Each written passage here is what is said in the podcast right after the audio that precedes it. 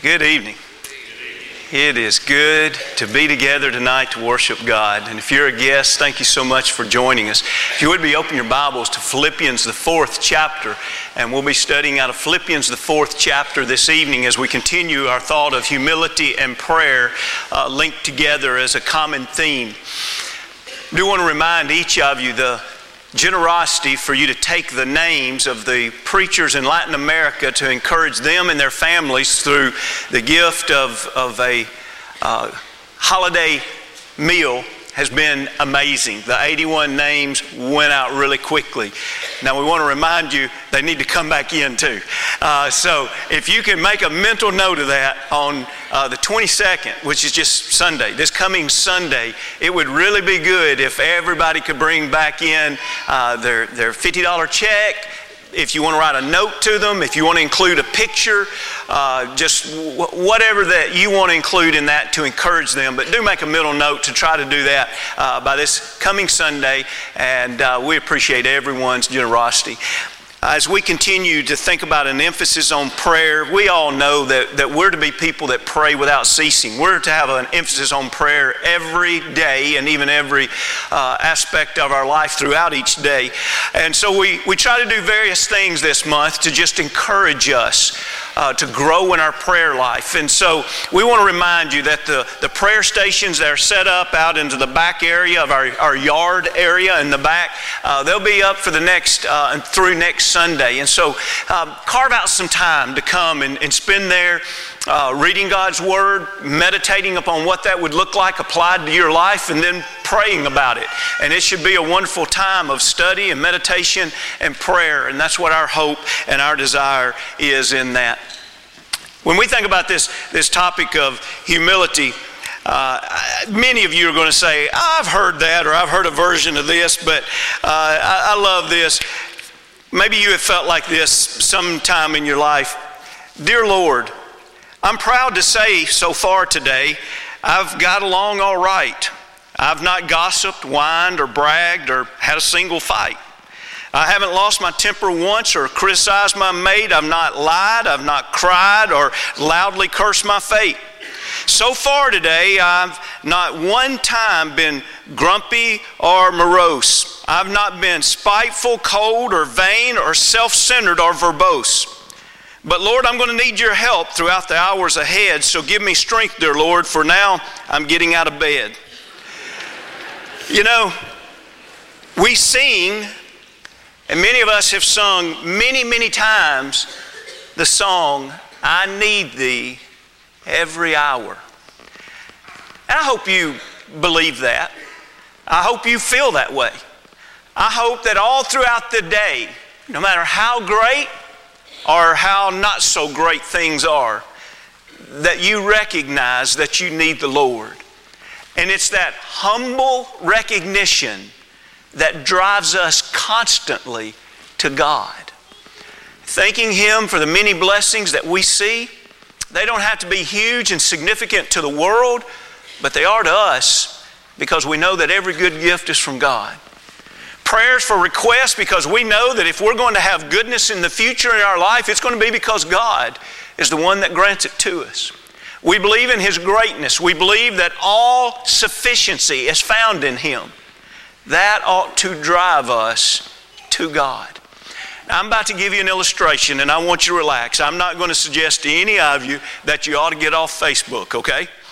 I just want to give you a study, though, just to get you thinking about where do you spend a lot of your time and thought. This is just out in Denmark a very in depth scientific type study was done. 1,092 participants were asked to participate in this study. All of them were regular, frequent users of Facebook, all ages of individuals. And that's why they chose Facebook for the study because it has the widest uh, participation of ages. And, and so what they did was took the 1,092 and they asked half of them to stop using Facebook for one week and the other half would continue their usage on Facebook as normal. And then at the end, they went through a series of questions and surveys and interviews. And what they found out were those that stopped using Facebook for a week were 39% more likely to be happy than those that continued on Facebook. Now, that leaves you wondering well, what was the greatest find as to why? And the article I read, the one summary of this that linked that they linked to the greatest effect of 39% uh, that, that continued were, were less likely to be happy than those that didn't was because those that were off Facebook for a week, they went through life. Now keep in mind, this wasn't a Christian study, so you'd like to say they focused on the Lord. But they just focused on needs in their life. We call them necessities. And what they found out was those that were very active on Facebook would oftentimes focus on what other people had that they didn't have, and it left them discontent. Tonight, as we go through just seven verses of study, I want you to see the emphasis that God in His writings to us places upon us having a focus in life on the Lord. If Facebook causes you to not focus on the Lord, well, sure, you need to get rid of it. That's a given, right? If, if you work so much that it causes you not to focus on the Lord, you need to figure out another career path. If you having kids causes you to not focus on the Lord, you need to figure out better parental skills. If you being in school causes you not to focus on the Lord, you need to drop out. Just kidding. You need to figure out, you need to figure out some way to be in school and still focus on the Lord. And so, so as, as we look at this tonight, I, I just want you to see, and, and this isn't me pulling out some kind of application, you're going to see that the emphasis is all about us living life in the Lord. Now, as we go into this study, kind of like we did a couple weeks ago, I'm going to give you just some words here. And this is not the outline of what we're studying. We're going to let the verses be the outline. But I want you to just be thinking with a backdrop of some of this in your mind as we study through this. Look for the times that maybe you won't see the word humility that many times in Scripture that we're reading tonight, but notice how many times humility is described. We are, out of verse 1, going to see the importance of steadfastness or stability. And we are going to see that this kind of life could lead to a life of peace. But now, let's flip that over. What if we decide not to be humble? Notice the dangers of pride. And notice that instead of having a stable life, we'll have a dramatic life. The idea of using the word dramatic is as if you have a stirring of emotional highs and lows and, and that feeling of, wow, that was a whirlwind, wasn't it? Is that kind of how you live life? Is everything to you some kind of emotional whirlwind? And every time you get a phone call that things aren't exactly right, it just stirs you up to some, some high that, that puts you on edge. And then you get another phone call and it's kind of disappointing news and it puts you down to a low that, oh, it's doomsday. What am I going to do? Do you realize that God hasn't designed for us to live that kind of dramatic life? God has designed stability for us that would lead to peace, not this dramatic living that usually ends up in anxiety and, and an anxiousness and worry. And so keep that in mind as we, we study through this and, and as we do this, we will, uh, tonight's lesson is not all about prayer. And the reason I did that was because verse 6 and 7 is about prayer, so we'll close with it. But the reason I went ahead and backed up was because once I studied the first uh, five verses before six and seven, it really helped me to see these passages on prayer not totally different, but it really helped me to see them from a little bit different and I hope even stronger and clearer way that, that the Lord has given them to us. And so uh, let's study this and we'll close uh, with the topic of prayer tonight because this passage will close tonight with a topic of prayer. If you were here a couple of weeks ago on a Sunday morning, the first three verses are verses that we have studied through previously. We will still make the point, but we will not spend as much time developing the point uh, because uh, some of the subpoints in these verses because those have already been made in a previous lesson. Read with me, if you will, Philippians, the fourth chapter, and verse 1, and let's read about uh, Paul's command here uh, to be stable. He says, Therefore, my beloved and longed for brethren, my joy and crown, here's the command So stand fast in the Lord, beloved we mentioned a couple of weeks ago how many times he reminds them in one verse that he loves them, he's away from them, he longs for them. They bring great joy to him. He counts them as an honor in his life that he had the opportunity to be with them and walk with them, just like we studied this morning, the first chapter in the fellowship of the gospel and in partakers of grace together. All of that brings as, as joy and crown all ties back to even things we studied this morning. But notice what the direct command is. The direct command here is so, because of all this, stand fast in the Lord. Who is the Lord? The Lord is our rock. The word stand fast is the very idea of stationary. God is not wishy washy. God is not dramatic. Oh, I, I, wonder, I wonder if he's going to be way over here going crazy today, or I wonder if he's going to be way over here today. No, he's a rock. God is stable. As a matter of fact, he describes himself a few ways the same yesterday, today, and forever. He is so stable, he can describe himself this way I'll never leave you nor forsake you. He is so stable. And if you and I decide that we want to stand fast in the Lord, we can participate in a life with that kind of stability. It's who do we want to stand with? Do we want to stand out with the world that would be fleshly living that is very chaotic? Or do we want to stand with the Lord who is stable so that we can describe our life? Remember Jesus' Sermon on the Mount at the very end?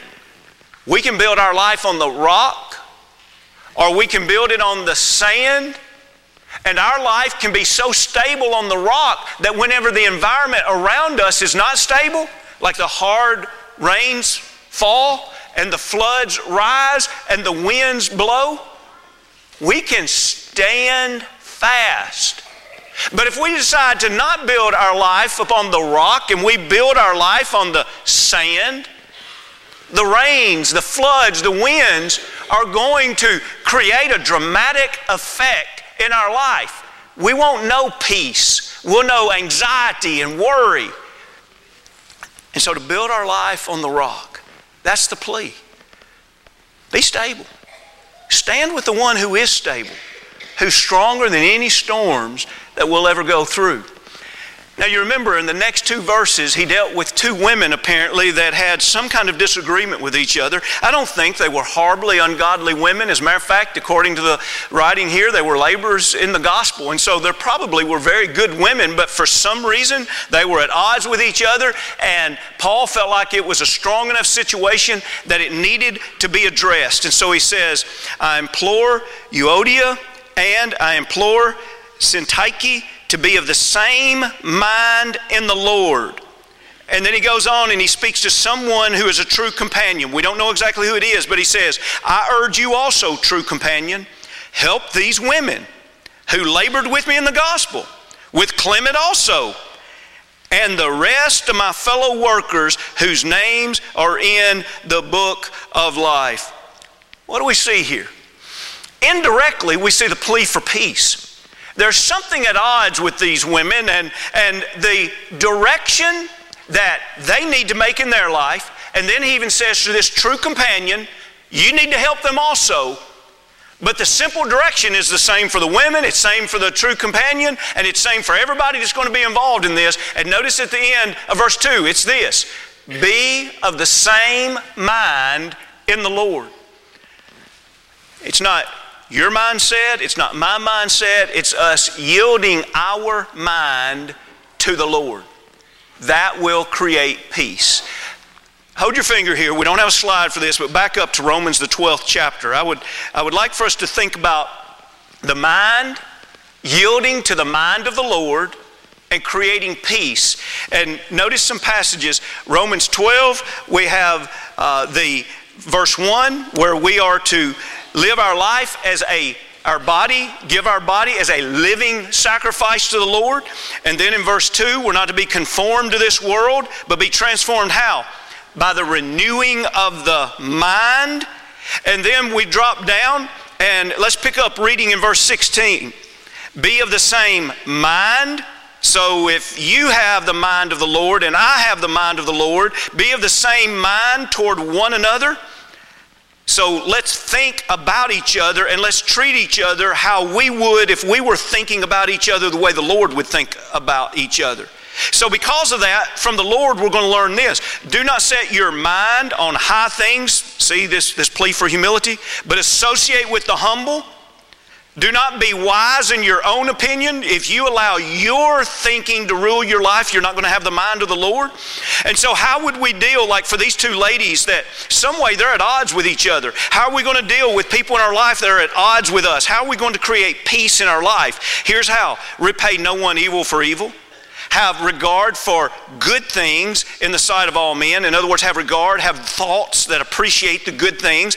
Now, if it is possible, as much as depends on you, live peaceably with all men. We can't live peaceably with all men because all people won't let us live peaceably with them. So the point is that if peace is destroyed in a relationship that we're in, always make sure that it's the other person that's destroying the peace. Well, then that leaves us to say, okay, the other person I'm in has destroyed the peace. Now, what is my response supposed to be? Well, if I do this with my own mind, my response is not going to be what we're about to read. But what if we say, I'm going to do this with the mind of the Lord in us? Well, here's what we would do. Verse 19. Do not avenge yourselves, but rather give place to wrath, for it's written, Vengeance is mine, I will repay, says the Lord. Okay, so Lord says, number one, you don't seek vengeance. All right, Lord, I'm not going to seek vengeance. What do you want me to do? I'm going to think like you want me to think. He would say, Try this in verse 20. If your enemy's hungry, feed him. If he's thirsty, give him drink. For in so doing, you'll heap coals of fire on his head.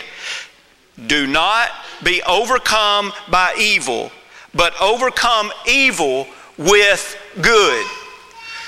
Someone does something harmful to destroy peace with you. Now, in your mind, answer this question Have you been overcome? Oh, they hurt me so bad.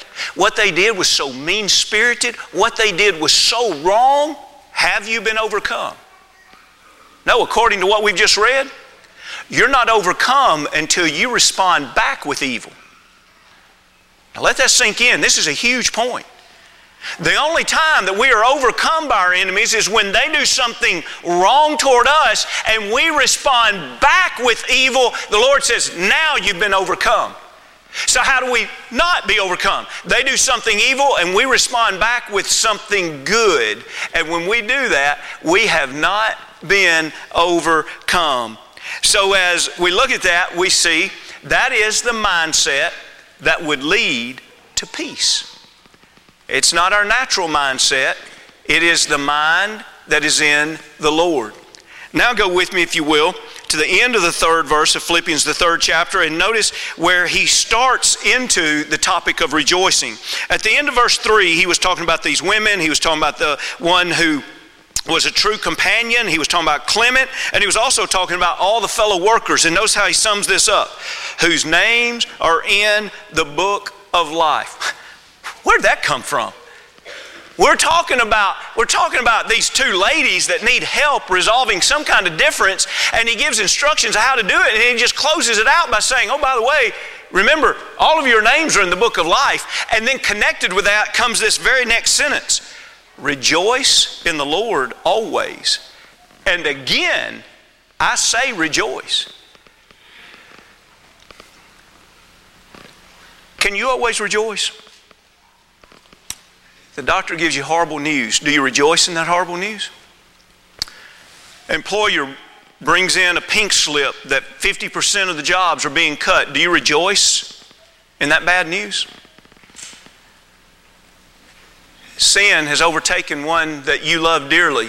Do you rejoice that their soul is separated from God? Listen, do not be mistaken. And, and you and I have heard people say this. People will say, oh, the Lord tells us to rejoice in everything. He does not. There are things that breaks God's heart. There are things that God does not rejoice in. Even the writer of this, which I know he's inspired by the Holy Spirit, but even Paul has many other passages of Scripture where he talks about times of pain and of grief. And you remember when he's talking to the elders at Ephesus in Acts, the 20th chapter? He even said to them that, don't you remember that for three years I came in tears beseeching you?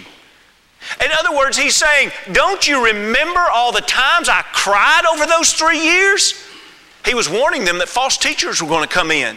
And he would warn them with great pain, with great anguish. Don't let this happen. Okay, so let's go back to this verse. What are we to rejoice in? We do rejoice always, but we don't rejoice in everything always. We rejoice in the Lord always. And that ties back to that phrase, your names are written in the book of life. In Luke, the 10th chapter, remember the 70 were sent out on that short missionary trip? And remember when they came back, what they were really fired up about? They came back and they reported to Jesus that even the demons heeded our voice when we spoke your name. And Jesus acknowledges that's a good thing, but he says, what you ought to rejoice in is what? That your names are written in the book of life here. What are we to rejoice in the Lord? That our names are written in the book of life. The 70 go out. What are they told? You need to rejoice that your name is written in the book of life. What's the point? The point is this oftentimes we allow things in our life that come in the form of painful and bad news to take over every aspect of our life, and we start convincing ourselves that everything is bad. I don't know if there's any person by nature that would not be guilty of that. And so the Lord is teaching us to think spiritually and realize that even when there are so many things around us that are not good, don't forget all the spiritual hope that you have that is excellent. Your name's written in the book of life. Do you realize how awesome that is? Now, that doesn't mean that other things aren't bad, but that just means you can't go around like some kind of dramatic person and throw out the words, everything's horrible. Are you listening to me? That's what he's talking about here. This is wrong to go about and say, everything in my life is a wreck. Everything in my life is a disappointment. Look, if you're a Christian, do you realize what you have just done? By a backdoor approach, you've blasphemed God. You've taken the beautiful aspect of God being in your life, Jesus Christ saving you, you having the hope of heaven, and you've just kind of the biggest, most important gifts, hope that could ever exist. You've just taken all of that and you said, throw that over here, and here's my problem that I'm dealing with today, and nothing in my life is good.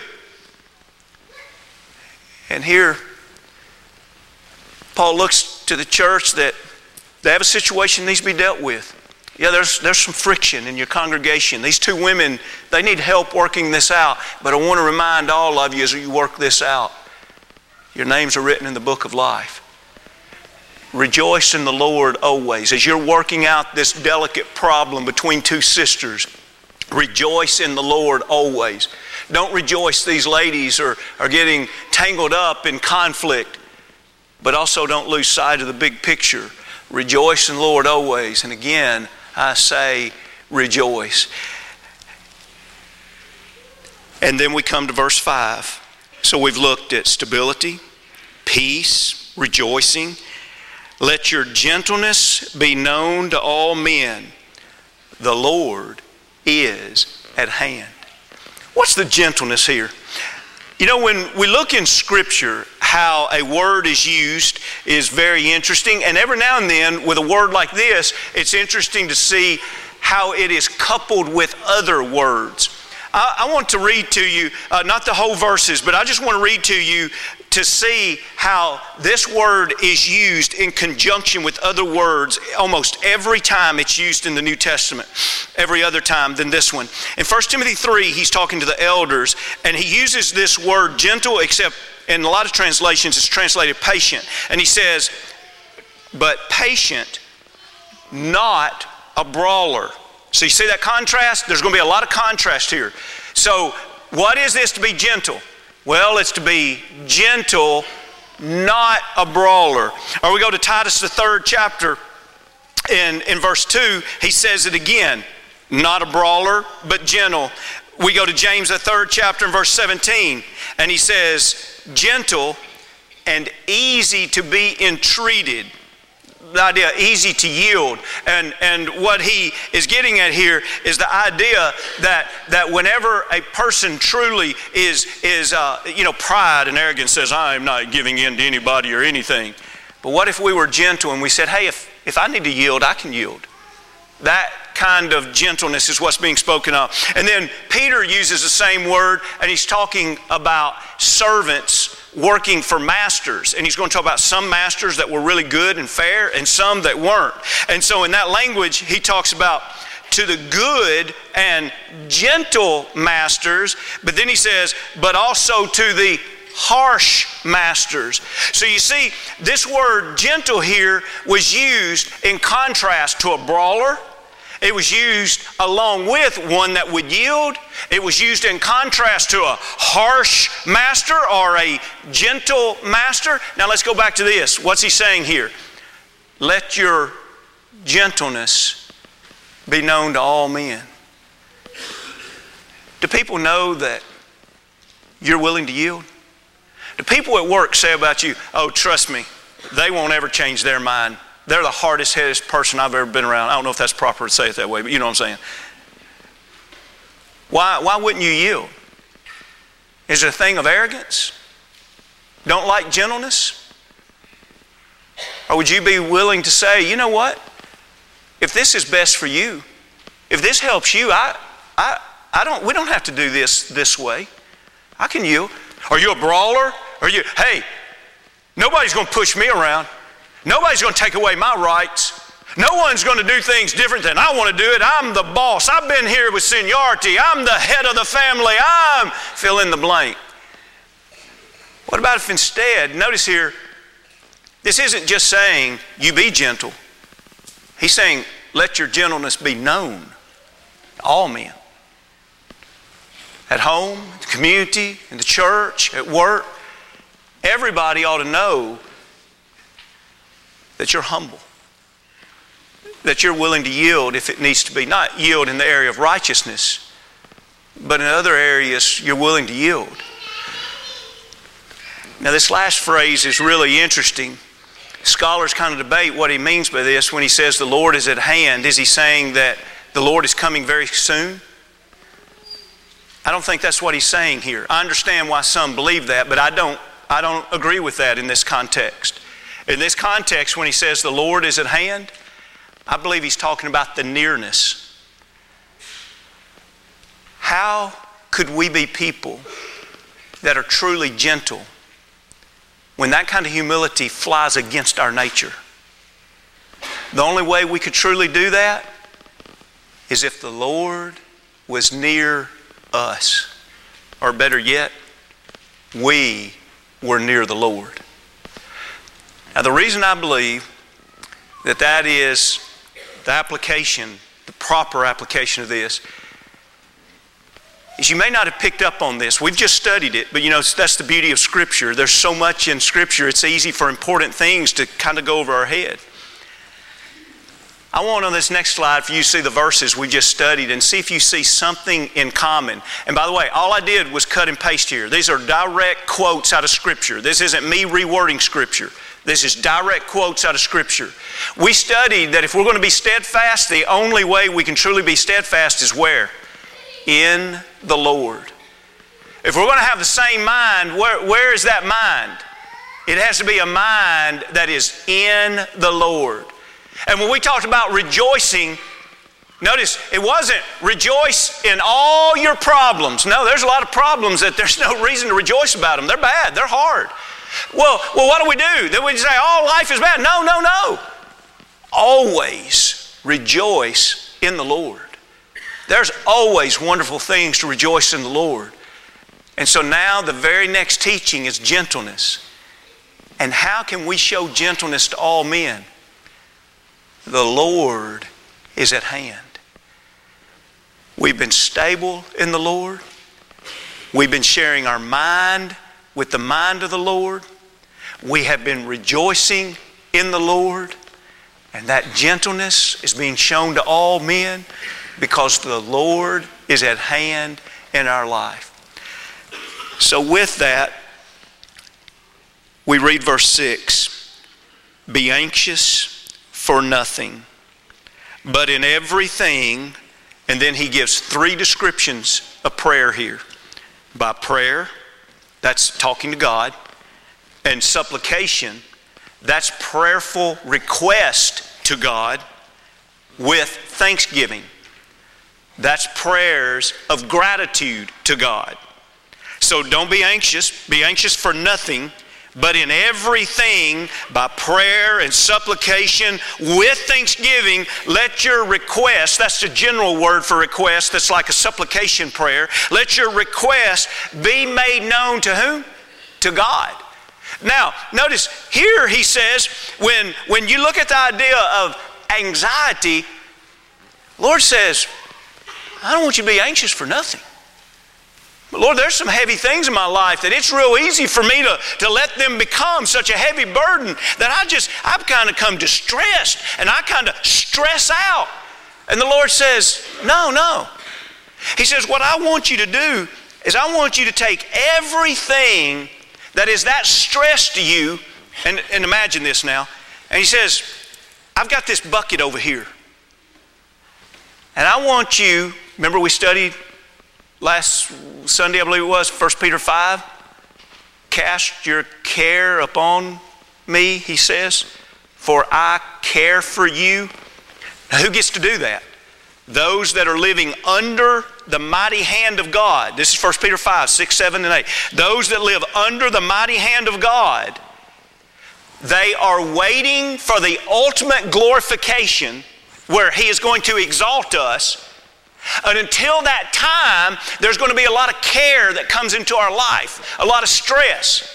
And so he says, until that time, don't be anxious. Cast those cares upon me. Here in this passage, he says it this way Be anxious for nothing, but in everything. And he says, by prayer and, and supplication and gratitude, let your request be made known to God. So we got this bucket over here, and God's saying, Put all your cares over here. You're like, but, but God, you don't know how heavy this one weighs me down. You, you don't understand the financial strain that I'm having right now in my life. You don't understand the, the, the struggle I'm having with my health right now. You don't understand the relationships that, that are really going awry in my life. Lord, you don't. And God say, Do you trust me? And that's what this ultimately is about. I believe that if you want to understand this passage, a great Old Testament book that we need to understand is the book of Job. Job had a ton of stress in his life, and he asked God a lot of questions. And when God finally answered Job, he did not explain to him all of the reasons that he'd had that loss and stress in his life. And he also didn't explain how it was all going to exactly work out in the future. But what he told Job over and over is Do you know how big I am? Do you know how strong I am? Do you know what I can do? In, in essence, what God was saying to Job was, Do you trust me? And the book of Job closes by Job confessing, I talked about things I didn't understand, but in essence, what he says, I trust you now, God. And so now let's go back to this. There's this bucket over here, and God is just asking, Do you trust me enough? I'm big enough to handle it. Any care you have, any burden you have, any stress you have, whatever's creating anxiety in your life, do you trust me? I can carry it. Will you put it over here on me? Lord, how do I put it on you? It almost gives me cold chills. Don't you love it? Lord, how do I put it on you? Pray it to me. Pray it in supplication. But don't be a spoiled brat. As you pray it in supplication, also thank me for it. Have the decency to be grateful that you can take anything in your life and you can put it up on me. Just pray it, just ask it, but be grateful when you do it.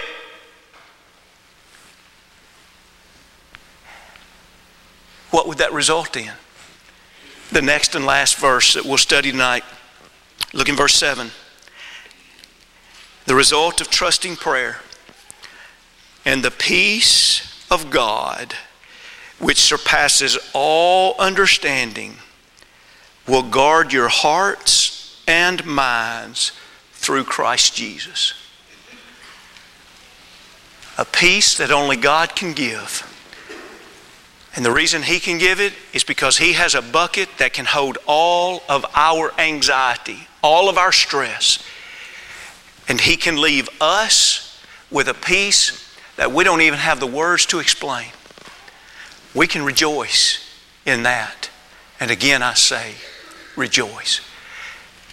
But you want to know something else that to me is just beautiful about the way Scripture, how deep and rich and beautiful it is, even in its simplicity. Guarding your hearts and minds. Remember, we've been studying about the mind, sharing the mind of Christ. How do we guard it so that it stays connected with Christ's mind instead of going back over here to anxiety and worry and, and all that? And he says, Cast your care upon me, verse 6. But notice this as we, if we do this, he, he will guard our hearts and minds. And the Greek word for through there is the same Greek word in the other verses was translated in. You know that slide that I showed you how all those verses in the Lord? So this one would read, Guard your hearts and minds in Christ Jesus. The majority of the first seven verses is all about a stable life in Christ Jesus. Do you want a life where you can stand fast in the Lord, have the same mind in the Lord, rejoice in the Lord, have gentleness because the Lord is at hand, and have a heart and a mind that is guarded as we live in Christ Jesus. Here's our takeaway that I'd like for us to think about, and you study the Scripture. You take away from the Scripture whatever you need to apply in your life of this. But sometimes I think that we look at prayer as just an exercise. Well, if, if I bow my head and I say a prayer and, and I close it in Jesus' name, I, have prayed. And I guess to, to some degree and some extent we have. That's true. But I believe the first five verses are to help us understand that if our life is being lived in the Lord, then we have the capability to truly cast our cares upon Him. And we have that life that's willing to yield to Him and not be anxious, but through prayers and supplication and thanksgiving. So let our requests be made known to God. And now we're back to where we began today humility and prayer. We first in our life must be so humble before God if we're ever to have the prayer life that we ought to have to God. And if we're ever to have the prayer life that we ought to have to God, we must be humble before God. They're interwoven. I'm not saying you need a better prayer life. I don't know your prayer life. But I'm, I am asking you this Will you evaluate your prayer life tonight? And if it needs to grow, think first about your humility toward God and then think about what are you going to do about it this week to grow in your prayer and dedication to pouring out yourself to God in prayer. If we can help you approach God humbly tonight, we'd be humbled to help you. If you're ready to become a Christian, if you're ready to be restored, if there's anything that we as a group of people can do, please let us know. If you have burdens that you're bearing and concerns and questions that you have that you don't know what to do and, and you'd like to sit down and talk with someone, pray with someone, please let us know.